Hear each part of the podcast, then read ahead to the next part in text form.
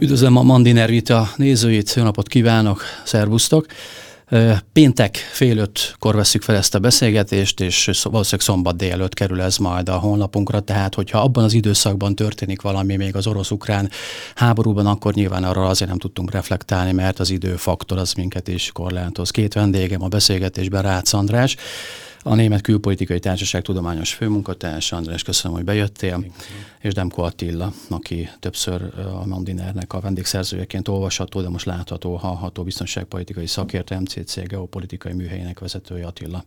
Köszönöm, hogy itt vagy. Köszönöm, hogy itt lehetek. És három, ebben a következő fél óra három témára fogjuk osztani a beszélgetést. Az első az legyen az energetika, a szankciós politika, a második legyen a, a a legújabban néhány órával ezelőtt bejelentett referendum eredményeként létrejött annexiós orosz döntés, és ennek a jogi, politikai vonzata, és a harmadik blokk legyen a hadi helyzet, hogy hogy állnak a frontok, és az utolsó kérdésem arra lehet készülni, ki nyeri meg a háborút, ezt fogom a végén feltenni, ez lesz a legnehezebb.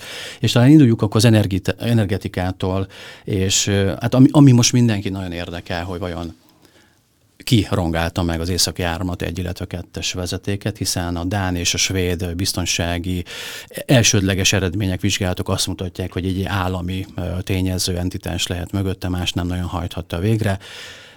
Vannak különböző szenáriók, hogy ki lehetett, és kérdezném, hogy jelenlegi adatok alapján kit feltételeztek a háttérben, András? Ugye nyilván meg kell várni azt, hogy a hivatalos vizsgálatok eredménye megszülessen, tehát meg kell majd vizsgálni a vezetéken levő sérüléseket és hasonlók, ez egy, ez egy elég komplex dolog, de ezzel együtt is a Balti-tenger térségében ilyen típusú mélytengeri szabotás műveletekre való képessége Isten igazából csak Oroszországnak van. Én személy szerint azt gondolom, hogy ezt az akciót az orosz haditengerészetnek egy különleges egysége követte el, egészen pontosan kisméretű tengeralattjáróval. Tudjuk, hogy van ilyen képességük, tudjuk, hogy specifikusan ilyen szenáriókat gyakoroltak, és tudjuk, hogy a közelben volt olyan hajó, ami képes ilyen tengeralattjárót hordozni. Tehát én személy szerint ezt gondolom, annál is inkább, mert a támadás következményei Oroszország érdekeit szolgálják, gondolva elsősorban a gázárak meredek emelkedésére. Én személy szerint nem hiszem, hogy Oroszország a tettes, bár a képesség nyilván megvan, orosz részről, de nem csak Oroszországnak van ilyen képessége, tehát nyilván az Egyesült Királyságnak, az Egyesült Államoknak is, lehet, hogy más államoknak is van. Ukrajna nem, tehát Ukrajna az, az kizárt, de mások is lehettek. Ugye a gázárakat másként is, más módszerekkel is magasba lehet tornázni, és itt azért nem teljesen tisztázott, hogy javíthatóak ezek a vezetékek. Ha javítható, akkor is egy fél éve, egy éves kiesés, ha nem javítható, akkor 20 milliárd dolláros kiesés, tehát azért az egy nagy tétel, illetve én a, a geopolitikai játszmában se érzem az orosz érdekeltséget, mert most, hogyha bármi megegyezést akarna Oroszország Európával, lengyel és ukrán bólintás kellene rá, mert gyakorlatilag ott tudnak nagyobb mennyiséget exportálni. Ugye a Ukrajnán keresztül jön gáz, nem túl sok, ugye a ké- képességhez képest, akkor lehet, hogy az elmúlt napokban állították le, ugye volt, van a Gazprom és a Naftogaz közt egy vita, a Jamalon, tehát Lengyelországon át meg egyáltalán nem jön. Ergo két ország nélkül, Ukrajna meg Lengyelország nélkül, Németország meg Oroszország már biztos, hogy nem egyezhet meg semmiben. Tehát én látom az orosz mozgástérnek a szűkülését ebbe, persze annyit megengedek, vagy annyit elképzelhetőnek tartok, hogy nem látjuk az orosz belső folyamatokat, nem látjuk azt, hogy esetleg van-e egy olyan klán, egy olyan befolyási csoport, aki ki akar egyezni Európával, mert nyilván ez a kiegyezést és a business as usual folytatását ezt jelentősen nehezíti. Tehát én az orosz tényezőt teljesen nem zárom ki, de azt gondolom, hogy ez egy töredék, és az viszont akkor egy belső orosz vita eredményét zárhatták esetleg így le. De mondom azt, hogy végig megfontoltan egy ilyen ekkora lépést megtennének, ami tényleg a vezetékeknek a teljes leírásába kerülhet, ez hát ez egy óriási óriási lépés lenne. Ugye saját lábukat vágták meg, hiszen ez egy részben egy orosz beruházás is, tehát itt ellentmond egy kicsit annak, hogy vajon a saját vezetékeiket szinte visszafordíthatatlanul mondjuk fél évre tényleg le akarják nullázni, csak azért, hogy jelezzék az EU vagy Amerika számára az, hogy urai vagyunk a helyzetnek, és esetleg egy kicsit Norvégiának is üzennek, hogy egyébként ugye holnap, tehát az adásunk idejében megnyíló Baltic Pipe-nak a üzem, üzembe helyezéséhez is ott vannak az oroszok, és jelzik, hogy a balti tenger azért nem teljesen százszerzelékosan biztonságos. Hát, ezek a vezetékek orosz szempontból már lényegében halottak voltak. Tehát az északi áramlat kettő üzembehelyezését a háború kitörésekor Németország leállította, a vezeték tele volt technikai gázzal, de effektív gázáramlás nem volt rajta. Tehát Moszkva az északi áramlat kettővel már nem kalkulálhatott, és az északi áramlat egyel pedig az a helyzet, hogy az azon áramló gáz mennyisége a támadások előtt is már a normál kapacitás töredéke volt. Tehát napi kb. 40 millió köbméter jött, ami, ami egészen elenyész ahhoz képest, amire ez a vezeték alkalmas lett volna. Tehát orosz szempontból én nem érzem helytállónak azt az érvet, hogy a saját lábukba lőttek volna, mert ez a láb már le volt vágva. Tehát itt eh, egyszerűen megváltozott a geopolitikai helyzet a február 23-ai állapothoz képest. Itt ez a vezeték orosz szempontból már, már derdeszett. Ez már igazából nem működött. Viszont arra jó, hogy felemeli a gázárakat az egekbe, továbbra is, tehát még erősebb bizonytalanságokat gerjeszt az európai energiapiacon. Ugye winter is coming, jön a tél, az az orosz stratégiai gyakorlatilag megfagyasszák Európát, és harmadikként a vezetékek elleni támadás, valamint az Ukrajnán keresztüli gázszállítás leállítása azt a furcsa helyzetet eredményezi, hogy jelen pillanatban Magyarország lesz az egyetlen olyan ország, ami továbbra is orosz vezetékes gázt kap. Ha én meg akarnám osztani Európát, akkor körülbelül így csinálnám. Uh-huh. Teljesen logikus, viszont lezárva ezt a gondolatmenetet, egy egy ország nevét egyik öltök sejtette ki, pedig ugye a szakértők azért Amerika, az Egyesült Államok nevét azért beszokták dobni ebben a vitában az elmúlt két-három napban.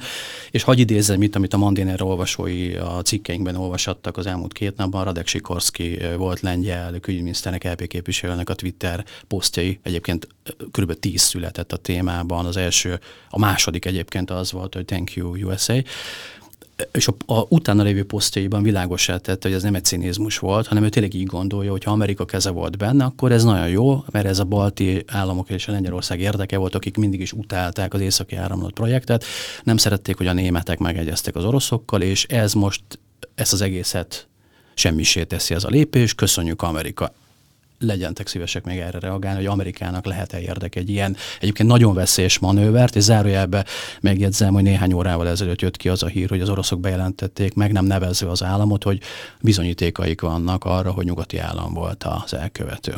Tehát Amerika. Oroszországnak sok mindenre volt már idézőjelben bizonyítéka, tehát ezt a részt szerintem felejtsük el. azzal viszont foglalkozhatunk tényleg, hogy kinek az érdeke, tehát én még mindig nem vagyok, mert érdekes érveket mondtál, meggyőződve arról, hogy logikailag ez az oroszoknak bármilyennyire jó. Az Egyesült Államoknak viszont az, én ott voltam annak innen a kongresszusban, amikor megkezdődött a vita az észak 2-nek a megtorpedozásáról, tehát rendkívül erőteljes mozgások voltak amerikai téren, illetve lengyel téren, balti téren is, lobbizások. Én azt gondolom, hogy soha nem fogjuk ezt megtudni, nincs olyan bizonyíték, bizonyosan nem lesz olyan bizonyíték, nem szelfizett senki, nem rakta ki az Instagramra, mint éppen robbant, nem lesz bizonyíték erre.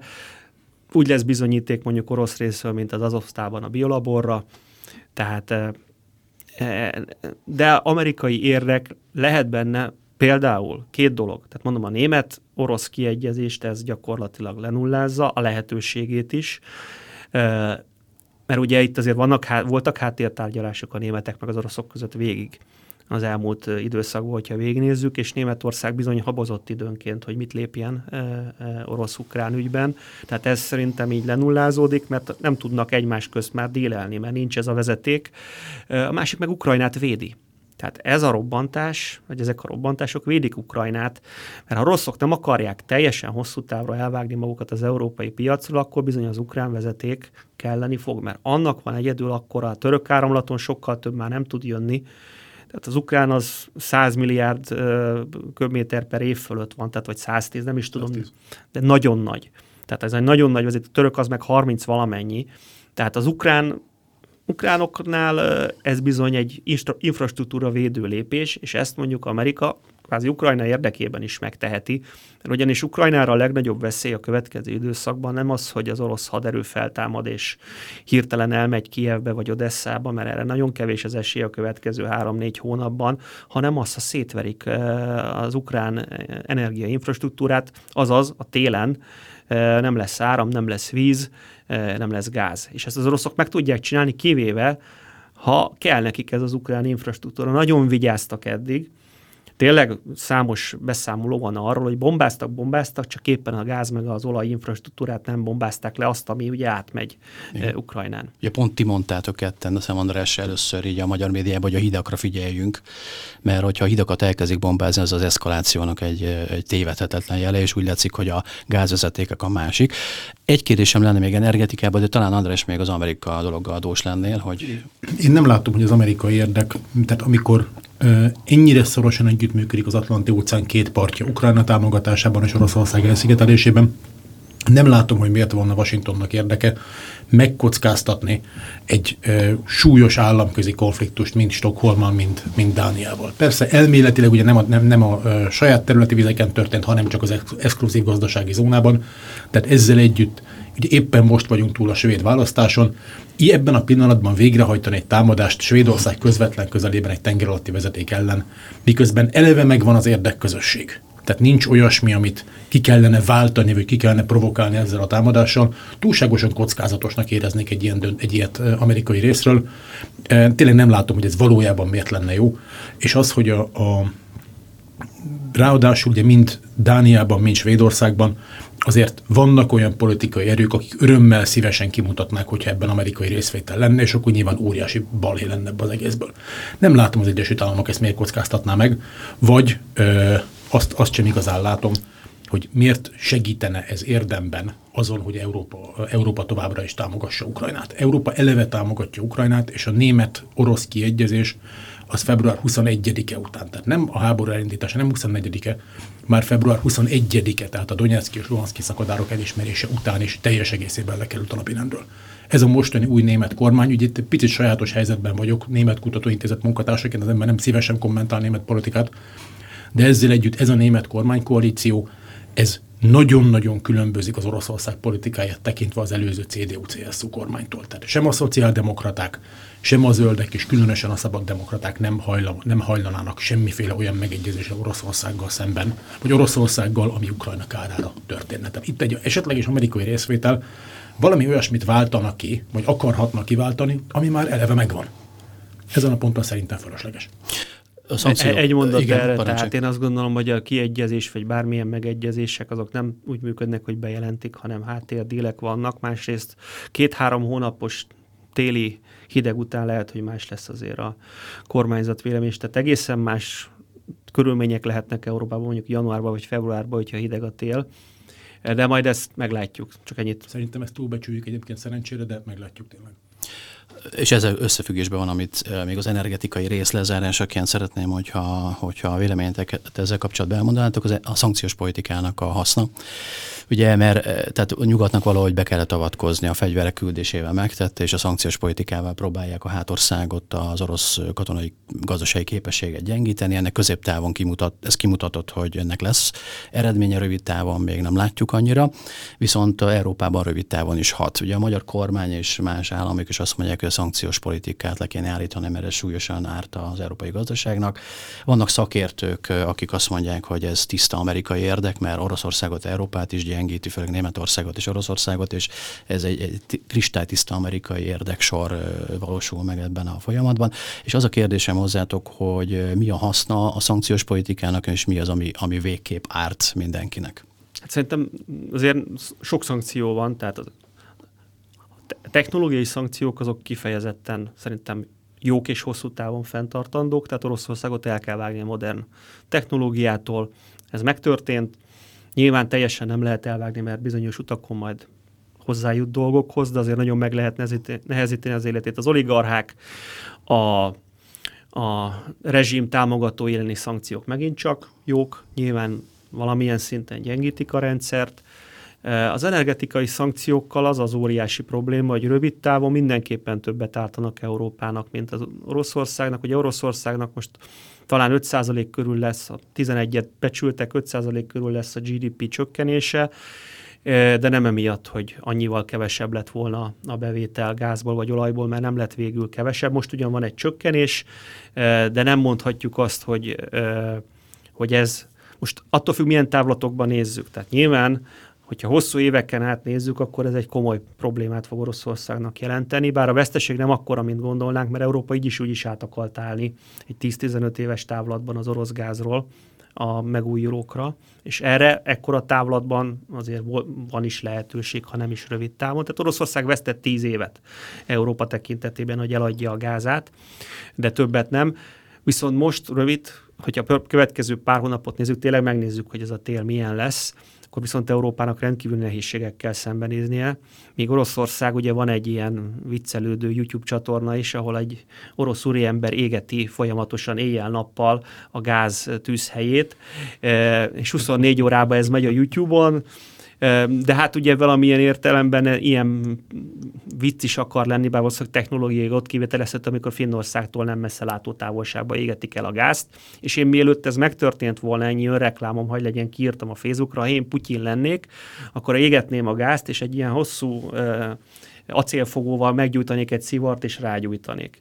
Tehát ezt megteheti Oroszország, és az oroszok melegbe lesznek, mi meg nem leszünk melegbe, mert mi is 18 fokba fogunk küldögélni, és így értek el nekem, hogy ezt az orosz propaganda nagyon jól, alaposan meg fogja mutatni, hogy ti melegben ültök, az európaiak meg hidegben. És igazából nem ütöttünk ebben az időszakban ezzel nagyot Oroszországban, ami üt, az tényleg az, hogy rengeteg embernek baromi kényelmetlen lett az élete, de még nem mindenkinek, tehát azt még lehet bővíteni a rezsim közelébe, azért még vannak olyanok, tehát Putyin ex-felesége, annak a barátja, meg még nagyon sokan mások, akik még elméletileg elmehetnek a Biarici meg egyéb villáikba, tehát ez, ez azért üt.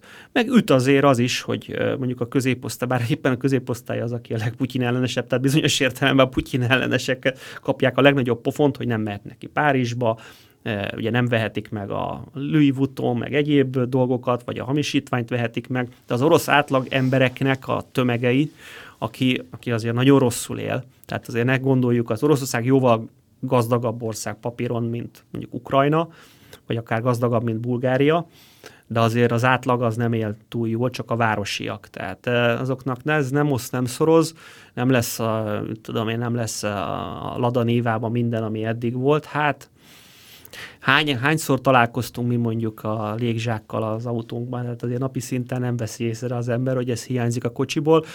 Tehát tényleg azt mondanám, hogy ne szankciózzunk úgy általánosan, hanem egyes szankciókat nézzünk.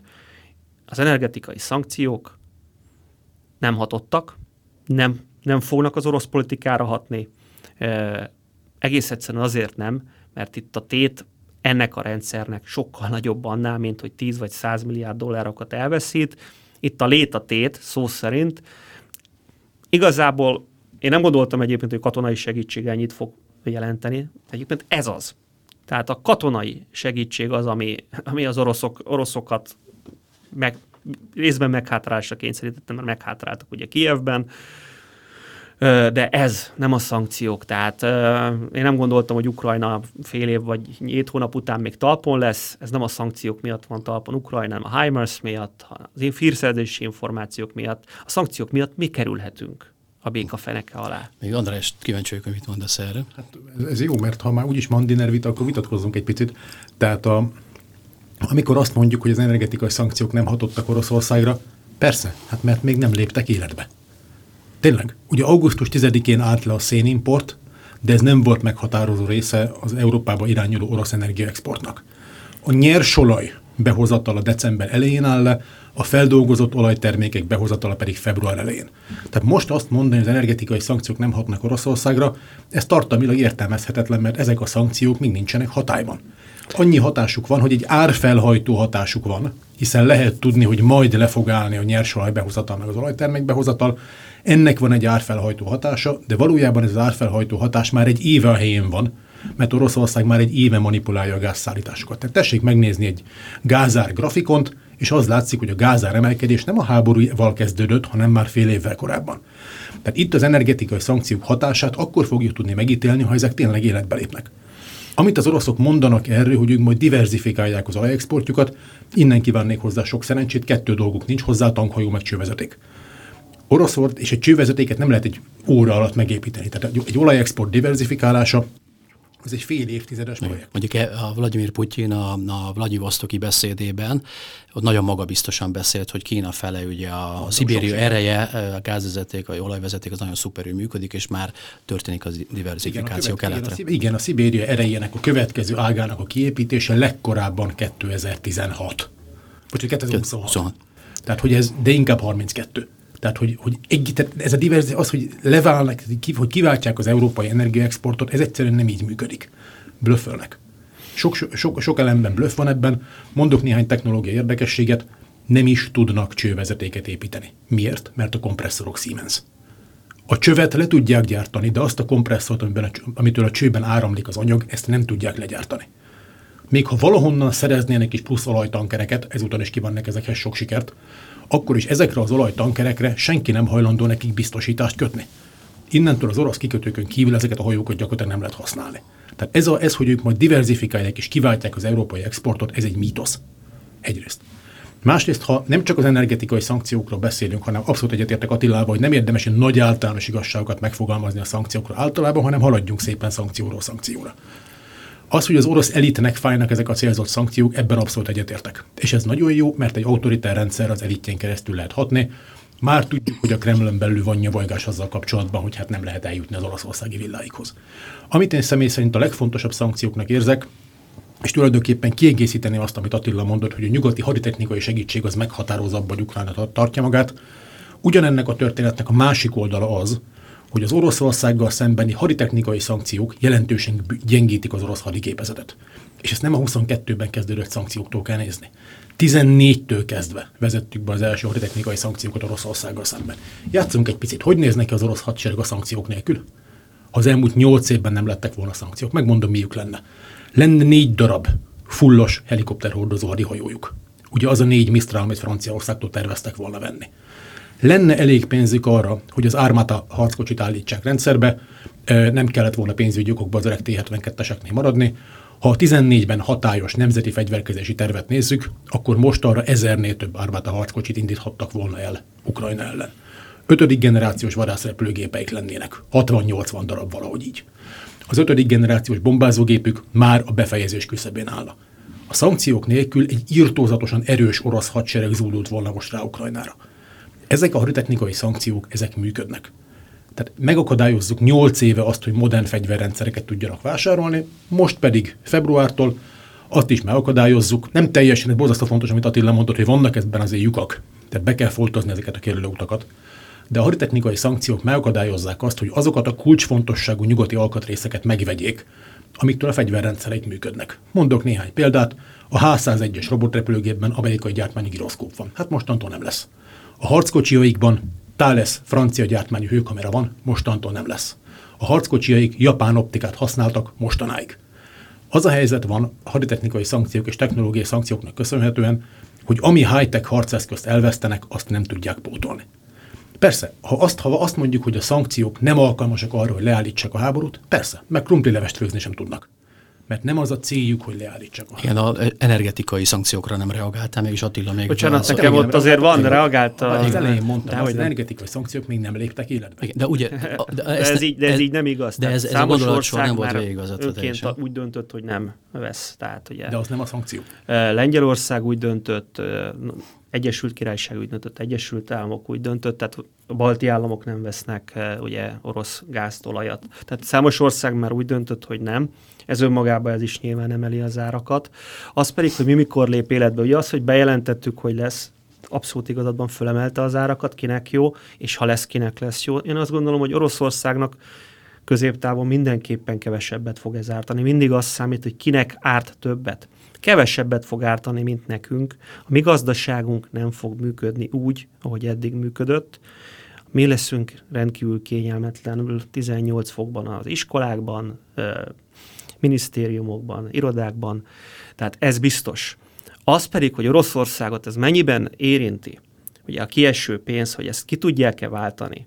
Én azt látom, hogy bizonyos dolgokban igazad lehet, hogy nehezebb lesz, a csővezetékek lassan épülnek, jelenleg Siemens turbinákat használnak, nem tudjuk, hogy a kínaiak mire képesek és mire nem.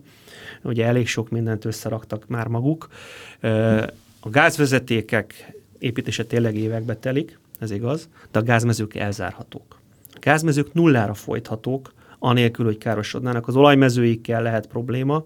Az olajmezőknél a nullára folytás, az öregebb mezőknél kapacitásvesztéshez vezethet, tehát ott tényleg lehet probléma. A gázmezőket eltehetik holnapra, nem lesz bevételük, igaz, de nem is költenek annyit, mert nem veszi meg az orosz nép a nyugati autót, nem veszi meg az orosz nép a nyugati designer cuccokat, kivonultak a nyugati cégek, ergo ez nem fogja Oroszországot a padlóra küldeni. Az orosz gazdaság a 14 utáni szankcióknak a gazdasági részét, amit a haditechnikában teljesen egyetértünk, azt is jobban tűrte a vártnál, és ezt is jobban tűri. Tehát 11%-ot mondtunk az elején, 5% lesz belőle orosz GDP csökkenés. Azért ez már nem a 90-es évek válság, amit mondtuk, hogy ez akkora válság lesz a 14 utáni szankciós politikát, és előkereshetem neked a Wall Street Journal-től kezdve a New York Times-ig azt mondta, hogy a gazdasági része bizony ahhoz vezetett, hogy Oroszország saját kapacitások sorát építette ki. E, és mezőgazdaságilag, meg sok más területen önellátóbb lett, mint valaha volt. E, ugye a oroszok búza exportőrök voltak a Szovjetunió alatt. Tehát most meg búza, búza importőrök, bocsánat, most meg búza exportőrök, stb. stb. Tehát én a racionalitást, megmondom őszintén, ebben nem igazán látom, tehát ebbe a, az a híres talán Besenyő Pista bácsi lövi a lábát, és mondja, hogy fáj a lábam, nagyon fáj a lábam, kábolynak költözve, ez az energetikai szankció, ez, ez lesz. De nyilván igazad van abban, hogy egy csomó szankciós lépés még nem indult meg, Viszont számos ország Stahanovista kisdobosként már bevezette ezeket saját magának, ugye ezeket a szankciókat, és Lengyelország például a szenet ugye nagymértékben Oroszországtól venni, és most nem nagyon van szén. Lengyelországban. Vannak ezzel bizonyos problémák, és nem az oroszoknak fog ez fájni, hanem a lengyel átlag embereknek.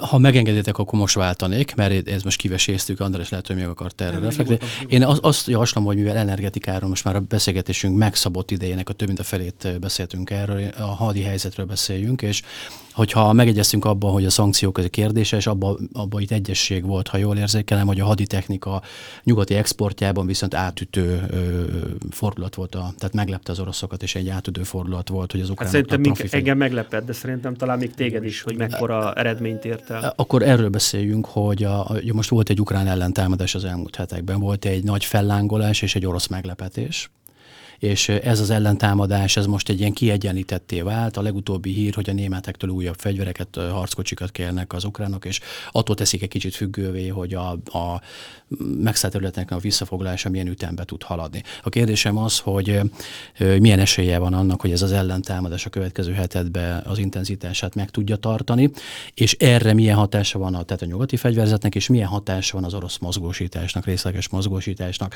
tehát a, hader, a frontvonalakon hogy fog az egyensúly most kinézni a következő hetekben. Ja, jó. Tehát a, ez a Harkivnál látott ellentámadás, ez most arra nem kifulladt, de nagyon sokat veszített a lendületéből. Tehát az a villámháborús elő, előre nyomulás, amit az első néhány napban láttunk, ez véget ért.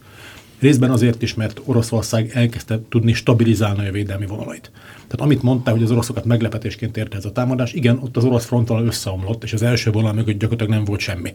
Attila pont erről írt, hogy ez szakmailag teljesen hihetetlen volt, hogy az első vonal mögött nem volt második vonal, nem voltak megerődített állások, nem volt semmi, az ukránok elfújták az egészet. De most arra három hét alatt Oroszország nagyjából stabilizálta a védelmét a Harkivi régióban, ami még a Harkivi régió ugye orosz kézen van, illetőleg ugye a Luhanszki régió északi részén. Ezzel együtt az ottani orosz erők is le vannak harcolva, rossz morális állapotban vannak, létszámhiányosak, tehát arra lehet számítani, hogy az ukrán előrenyomulás folytatódni fog, de sokkal lassabban. Most ugye éppen, amikor beszélünk, Limán városát, ez egy kulcsfontosságú vasúti csomópont, ezt készülnek éppen elfoglalni, lehet, hogy mire adásba kerül a Limán a ukrán zászló lesz, ezt meglátjuk, de ezzel együtt is ez a fajta villámháborús előrenyomulás, ez erre az évre kifulladt. Annak két okból is, két okból, egyrészt, vagy három okból, egyrészt az orosz vonalak stabilizálódása, másik nagyon komoly ukrán vesztességek is vannak. Nem tudjuk, hogy pontosan mekkorák, de azt tudjuk, hogy komolyak. E, és harmadrészt időjárás. Tehát idén az a rosszul Rasputyicának nevezett időszak, amikor ugye rengeteg eső esik, ugye szó szerint azt jelenti a Rasputyica kifejezés, hogy úttalanság, út nélküliség. Ez a Rasputyica az általában október közepén végén szokott beütni, amikor megjönnek a nagy őszi esők, és minden sártengerré változik. Ehhez képest ez már most zajlik. És ez a Rasputica időszak, ez ugyanúgy lelassít, vagy lehetetlenné tesz minden nagyobb gépesített műveletet, mint ahogy annak idén ebbe a Wehrmacht is belefutott a Szovjetunióban, száz évvel korábban, vagy 150 évvel korábban pedig ugye Napóleonék is. Tehát időjárási okokból is le fog lassulni az előrenyomulás, az ukrán előrenyomulás is, meg orosz ellentámadás sem lesz. A mozgósításra még reflektálja, hogy a, a mennyiségi növelés az átcsap-e minőségi változásban? Rövid távon semmiképp. Tehát ahhoz, hogy egy, ezeket a tartalékosokat, ahhoz, hogy rendesen megkaphassák azt az emlékeztető képzést, amit ő tényleg fel lehet frissíteni a, képességeiket, ez 4-6 hét legalább, szakcsapatok esetében inkább 8. Ezt a kiképzést nem kapják meg. Tehát az látszik, hogy a most mozgósított tartalékosok, az első hullámot valahol 60 és 80 ezer között van, amit mostanáig behívtak. Ezeknek a legnagyobb részét gyakorlatilag bármiféle kiképzés nélkül viszik ki Ukrajnába, és betagozzák a kivérzett orosz alakulatúba erősítésként. Egyébként az orosz hadsereg mindig ezt csinálta, tehát az újoncok kiképzését azt az adott alakulat végezte el, nyilván ez magasabb vesztessége, tehát a háborúhoz szelektál. De itt át, tehát ebb, abból, hogy a mozgósításból érdemi új katonai képességek legyenek, ez jövő év január előtt nem várható. Akkor viszont igen. Tehát ugye Libanon szerintem sok múlik, tehát úgy tűnik, hogy ö, közel áll a bekerítéshez most már a fizikai bekerítéshez is, tehát nem csak az, hogy tűzzel tudják fedezni azt az útvonalat, amin még be tudnak menni, meg ki tudnak jönni az oroszok, sőt kaptam olyan hírt, hogy megkezdődött az evakuáció, ez lehet, hogy álhír, lehet, hogy nem álhír, ugye mielőtt bejöttünk a stúdióban, tehát nagy mennyiségű orosz eszköz hagyja el ezt a stratégiai fontosságú várost. Én is azt látom, hogy az ősz az lassít, itt azért meg kell nézni, hogy a limani, limani kivonulás után ezek mindig veszélyes pillanatok a védekező fél szempontjából, amikor egy, egy visszavonulást végrehajt. Különösen azért, mert nem biztos, hogy van egy olyan vonal, amire támaszkodni tud mögötte. Tehát nem tudjuk, hogy az oroszok, úgy, ahogy Harkiv környékén szerintem ez hihetetlen, vagy trehányság, vagy túlzott magabiztosság, nem építettek ki. Hersonnál ki van építve a többszörös védelmi vonal, tehát ahova vissza lehet vonulni, Harkivnál nem volt meg. Kérdés, hogy itt megvan-e, ez egy nagyon nagy kérdés, nem tudjuk. Óriási kérdés az is szerintem, hogy Kupiansz környékén az az áttörés az bővíthető-e, vagy nem. Tehát azért itt Luhansk megyének az északi része azért az oroszok szemszögéből most azért egy kicsit megrendült. A többi terepen nem gondolom azt, hogy az ukránok előre tudnak komolyan nyomulni. Hersonnál írtozatosak az ukrán veszteségek. Ott egy komoly támadás indult, tehát nem arról van szó, hogy ez egy kamutámadás volt. Ott egy komoly támadás, nagyon nagy erőket beleraktak, és ezrek haltak meg valószínűleg eddig Herson mellett. Nem tudjuk, hogy a, a Harkivi offenzíva mennyibe került az ukránoknak, az ukránok azt mondják, hogy szinte semmibe, az oroszok azt mondják, hogy a légierővel meg tüzérséggel azért megtizedelték a támadókat, szerintem az igazság valószínűleg a kettő között van, de mondjuk ha az oroszok adatait néznénk, akkor az orosz, akkor az ukrán haderő nem létezne már, tehát amit a moszkvai hát ez egészen döbbenetes, tehát ezek a sor felsorolások, hogy 200, 200 at itt likvidáltunk, 300 ott mondom, ez, tehát naponta így elmondják de az ukrán adatokkal is azért komoly problémák vannak, tehát mint hogy az orosz halottak se azért nem annyi, meg nem úgy. De a lényeg nem ez, a lényeg szerintem az, hogy ha az oroszoknak a következő két-három hetet sikerül stabilizálnia, akkor valószínűleg ez a front tél nagyobbik felére befagy, és tavasszal már azért egy jóval erősebb orosz haderővel néznek szembe az ukránok. Ha nem sikerül és megboml, ez egy veszélyes pillanat, és egyébként szerintem Ukrajnának is veszélyes, ha túl nagyot nyernek. Tehát, hogyha veszélyeztetnék én két nagyon veszélyes dolgot látok, a Donetsket próbál veszélyeztetnék, vagy maga Luhansk városát veszélyeztetnék, nem az, hogy kisebb falvakat foglalnak el. Tehát a szimbolikus város veszélyeztetnének, akkor az oroszoknak egészen, egészen agresszív válaszlépések is lehetnének. És hát itt, e, ezen a ponton lyukadunk el a mai fejleményhez, ugye a Putyin beszédéhez, aminek lehet, hogy holnap reggelre, mire ezt látják a nézők, már lehet, hogy más következménye is lesznek, de azt tudjuk, hogy a referendumok, a septében megrendezett, megszállt területeken, négy területen megrendezett referendumok eredményeként, ugye Putyin ma bejelentette, hogy Oroszország területének tartja ezt a négy területet, ez a 14-es krími receptnek a parafrázis vagy újra melegítése. Viszont most hiába nincs nemzetközi jogi elismerés. A valóság az az, hogy az oroszok ott vannak, és innentől kezdve agressziónak minősítik azt, hogyha ezeket a területeket nyugati fegyverekre az ukránok támadják. A kérdésem egészen konkrétan az, hogy ez mennyire bonyolítja meg majd tavasszal, vagy most a hadműveleteket ukrán részre. Nekem úgy tűnik, hogy Ukrajna lehívja a blöfföt. Tehát ugye azt látni kell, hogy itt, amikor Oroszország saját magának nyilvánította ezt a négy megyét, valójában egyik megyét sem ellenőrzik teljesen. Még Luhansk megyéből van a legtöbb a kezükön, de mondjuk Zaporizsia megyéből még a megyeszékhely Zaporizsia sincs orosz kézen. És valójában Helsonban és Zaporizsében is az orosz kontroll inkább csak nappal érvényesül. Tehát éjszaka nem nagyon mozognak az orosz csapatok, mert elég erős az ellenállás. Tehát itt Oroszország azt próbálja csinálni, hogy a saját szuverenitását kiterjeszti ezekre a területekre, azt mondja, ezek a területek az övék, és innentől saját területként fogja őket megvédeni. Úgy tűnik, hogy Ukrajna ezt úgy értékeli, hogy ez egy bluff, tehát folytatja az előrenyomulást, és folytatja a saját területei felszabadítását, és ráadásul nem csak Ukrajna értékeli így, hanem az Egyesült Államok, Németország, Nagy-Britannia és a vezető európai hatalmak. Tehát Oroszország most megpróbálja elrettenteni Kievet és Európát attól, hogy folytassa ezeknek a területeknek a visszaszerzését, ezt a blöffet most Európa lehívja. Tehát én arra számítok, hogy semmilyen mértékben nem fognak lassulni a hadműveletek emiatt az orosz bejelentés miatt. Persze, fel fog kerülni a szankciós listára kicsit több mint ezer ember, akik részt vettek ezeknek az álnépszavazásoknak a lebonyolításában, és Ukrajna pedig még több fegyvert fog kapni a közeli jövőben. Néhány bejelentés már ma megvolt, újabb bejelentések lesznek a jövő héten. Tehát itt nem látszik, hogy Oroszországnak ez az elrettentési szándéka érvényesül. Hmm. És ebbe adódik a kérdés, hogy akkor erre mit léphet Oroszország. Igen. Az egyik, amitől félni szoktak, hogy tömegpusztító fegyvert vett be. Én ettől annyira most nem tartok, pontosan egyébként a mozgósítás miatt.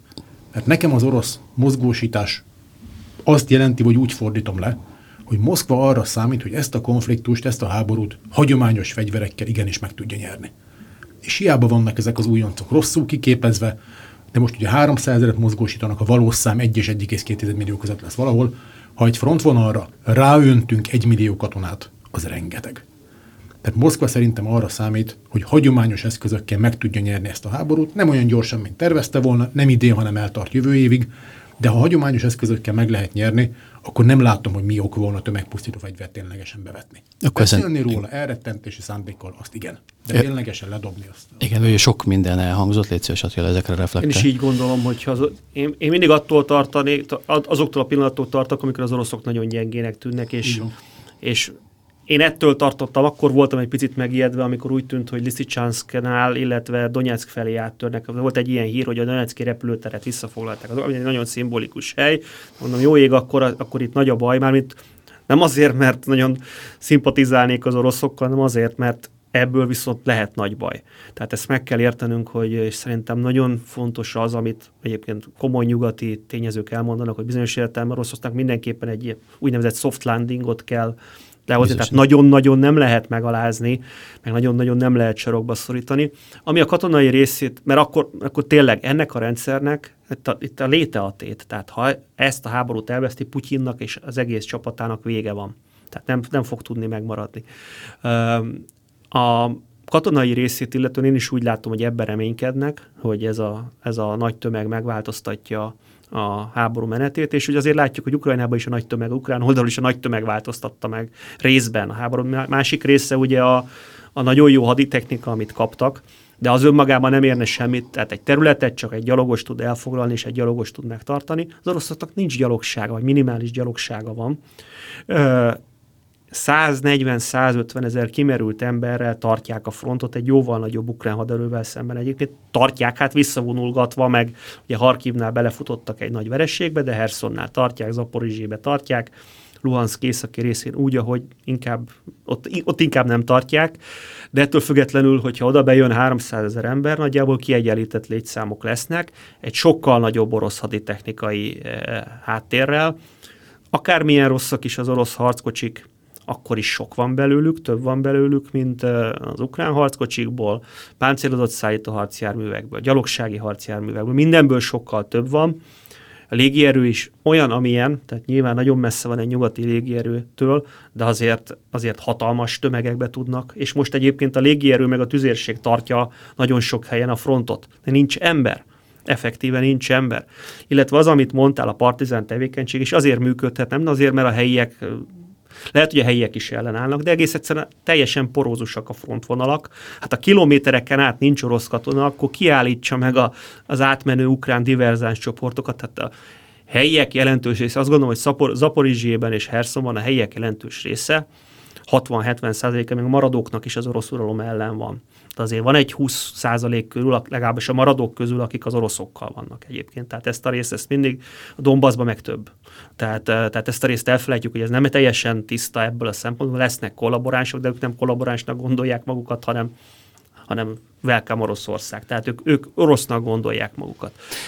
Uh, amit mondani akarok, az azt tényleg, bocsánat, nagyon röviden, hogy uh, mindenképpen a puding próbálja az evés, mert azt gondoltuk az orosz elő, hogy haditechnikával győz, most azt gondoljuk, hogy győzhet taktikailag a tömeggel, de azért még itt is meglátjuk, mert a morál egy óriási tényező, meg a belpolitikai stabilitás. Tehát Oroszországnak ez a két nagy gyengessége van. Egyébként papírforma szerint ennek háború döntőnek kell lenni, ennek a nem 300 ezer, hanem ahogy mondod, összesen legalább egy millió embernek. Itt a beszélgetésünk végére értünk, és a nagy totálképet kihagynám, mert lett van egy olyan terv, hogy a beszélgetés végén még egy ilyen poszt térséget is megnézzük, hogy Oroszország a lekötöttsége miatt hogy gyengül a peremvidékeken, de ezt javaslom, hogy egy másik beszélgetésben majd beszéljük meg. Az a zárnám, hogy két dolog. Az egyik az, amit a műsor, műsor elején említettem, hogy kinyerheti meg majd hosszú távon ezt a háborút, de előtte még egy gyors reflexiót várnék arra, hogy Krím esetében láttuk, hogy a 14-es beavatkozás, ami szintén meglepte a nyugatot, az Obama kormány, mintha elaludt volna, nem volt erő felmutatás, csak szankciós politika. Az oroszok ebbe belevágtak, ki tudja, hogy annektálási célra, vagy ez a B forgatókönyv, ami most zajlik a Blitzkrieg helyett, de azt mindenképpen látjuk, hogy ahol Oroszország az annektálást megteszi, onnan már nincs visszaút, akár ismeri a nemzetközi jog, nem? Vagy nem. Én azt kérdezném tőletek, hogy ezek elvesztek el Ukrajna számára, tehát Zaporizsia, Herson, Donetsk, és Luhansk. Tehát itt ez a, ez a finálé, tehát itt lesznek erősködések, de mindig orosz terület marad. Nem, biztos, hogy nem. Tehát a, te külön kell kezelni, Herson, tehát Donetsk és Luhansk, borzasztó fontos, amit Attila mondott, hogy ott, ott többen vannak, akik orosz párti, gyakorlatilag ott maradt az orosz párti. Az, ezeket a területeket Oroszország 8 éve ruszifikálja. Tehát Donetskben és Luhanskban nem nagyon van már mit vagy kit visszahódítani Ukrajna számára. Zaporizsia és Herson megye viszont még csak csak idézi ebbe 7 hónapja van orosz megszállás alatt, ott épp az infrastruktúra, ott még helyben van a lakosság, ezekért a területekért Ukrajnának van értelme harcolnia. És ráadásul is harcolni is fog. Továbbra sem látom azt egyébként, hogy Herson megye nyugati része, tehát a Nyeper folyótól nyugatra eső területek a hidak szétrombolását követően Oroszország számára hosszú távon tarthatóak lennének. Tehát én arra számítok, hogy Oroszország kénytelen lesz kiüríteni Herson megye nyugati részét valamikor legkésőbb jövő év elején, de lehet, hogy hamarabb. Tehát itt ne, tehát azt szeretjük gondolni, amit Oroszország annektált, az orosz terület marad, de valójában ez lehet, hogy egy ilyen gondolati torzítás. Nagyon sok annexió nem volt. Volt a Krím, az egy nagyon speciális eset, ez volt az első annexió, és most látunk négy újabb annexiót, pár órája történt ez meg, de hogy ez gyakorlatban hogyan fog zajlani, én ezt azért nem tekinteném kőbevésetnek. A Krím, na az orosz marad sajnos. Hát én úgy látom, hogy attól függ, hogy ez a rezsim megmarad-e hosszabb távon, tehát nem feltétlenül Putyinnal, de ez az örökség megmarad-e Oroszországban, tehát ez a gondolkodás. Ugye nevek vannak mögötte, Patrushev, többiek. Van, aki még sokkal keményebb Putyinnál, tehát őt belülről is kritizálják, még ezekből a körökből is, nem csak a szélső jobboldali körökből. Ha megmarad, nagyon nehézen tudom elképzelni, hogy az oroszok kimenjenek akárhonnan, kerül, amibe kerül. Tehát nyilván igazad van, hogy nagyon nehéz Herszont fenntartani, bár már a Kahovkai hidat, ugye ott nem is a hidat, mert ott gátperem van, ott egyszerűen feltöltötték a híd helyét, és ott a földet lehet bombázni, tehát az, ami egy csatorna volt, az egy feltöltött föld, és azon azt nem tudják az ukránok leállítani. Tehát ott, ott, ott mindig lesz egy átkelő, azt nem lehet megsemmisíteni. Ugye a többi hidat, vagy két másik híd van, azokat azért nagyon szétverték, de azok se omlottak még össze. Ez egy olyan téma lesz szerintem a jövőben, hogy Oroszország mindent, tényleg mindent meg fog tenni, tehát Hersonért, hogy megmaradjon. Zaporizsét nem is engedheti el. Herszont még elengedheti, de Zaporizsét nem engedheti el, mármint azt a részt, amit megszálltak, mert az a, tényleg az Krímnek kell, illetve a, illetve a krími csatorna. Tehát nagyon kevés hely van már, ahol visszavonulhatnának. Hogyha megnézzük, az egyetlen egy hely, ahol fájdalom, nagyobb fájdalom, csak megaláztatással visszavonulhattak, az pont Harkiv, amit az ukránok visszavettek. Az összes többi, én úgy látom, hogy Herson ugye szimbolikus szempontból nem adható fel maga a város. Zaporizsének az a 70 százalék, amit elfoglaltak, az katonai szempontból, Donbass pedig megint csak szimbolikus nemzeti szempontból nem. Luhansk északi része igazából nem ér semmit. gazdaságilag, de azt se fogják elengedni.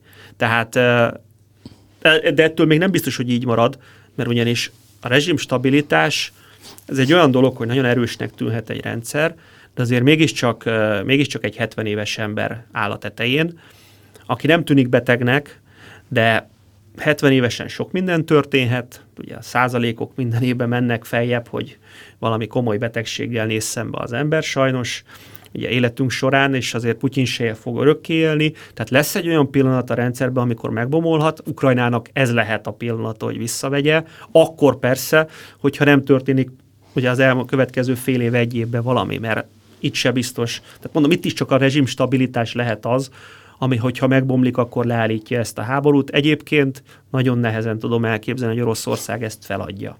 Akkor egy egyszavas, vagy illetve egy mondatos válaszokat kérnék tőletek a végén, kinyeri a háborút, és konkrétan miért, milyen szempontból? Hát ha a rezsim stabil marad, akkor taktikai szinten úgy nyerhetnek, hogy megszállnak Ukrajnából elég nagy részeket, mondjuk Ukrajna 20%-es, stratégiai szinten Oroszország ezt a háborút abban a pillanatban elvesztette, amikor elindította, mert Oroszország a nemzetközi rendszeren belül nem csak egy párja lesz, mert az önmagában nem érdekes, pontosabban a nyugat felé párja, mert a többiek ugyanúgy fognak vele üzletelni, mint eddig, és a nyugat az a világnak nagyjából a tizede, vagy egy kicsit több, mint a tizede.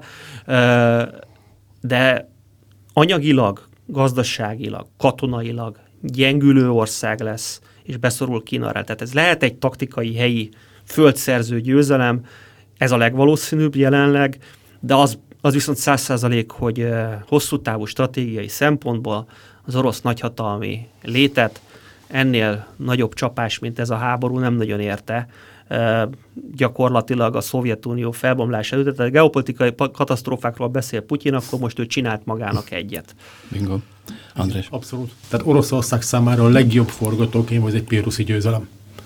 Szerez néhány területet, és abszolút egyetértek Attilával, szerez néhány területet, de cserébe gyakorlatilag az ország jövőjét áldozza föl. Technológiai, gazdasági, társadalmi, mindenféle értelemben.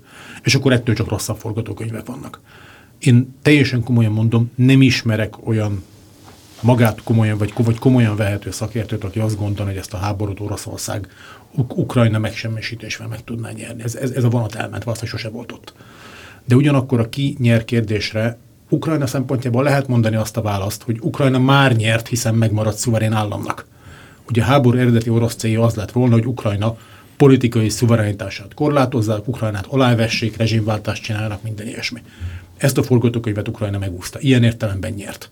Viszont Ukrajna ugyanúgy veszít, mint Oroszország. Tehát felmérhetetlen, írtózatos pusztítás, amin Ukrajna keresztül megy.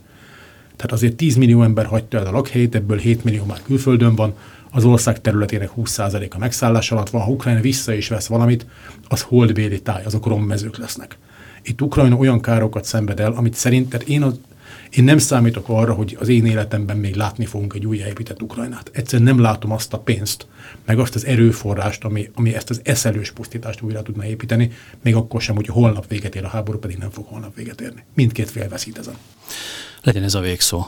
Sajnos pessimista, de szerintem valamennyien így látjuk ezt a helyzetet. Egyébként Janis Varoufakis volt görög pénzügyminiszterre csináltam tegnap egy interjút, és ez majd hétfőn fog megjelenni a Mandineren, és ő egy, egy szóval azt mondta, hogy ez egy katasztrófa, mely egy Afganisztánt alakítottak ki ebben a pufferzónában itt hosszú távra. Köszönöm szépen a beszélgetést, Attila, András, köszönöm, hogy bejöttetek, köszönjük a figyelmet, ez volt a Mandiner vita.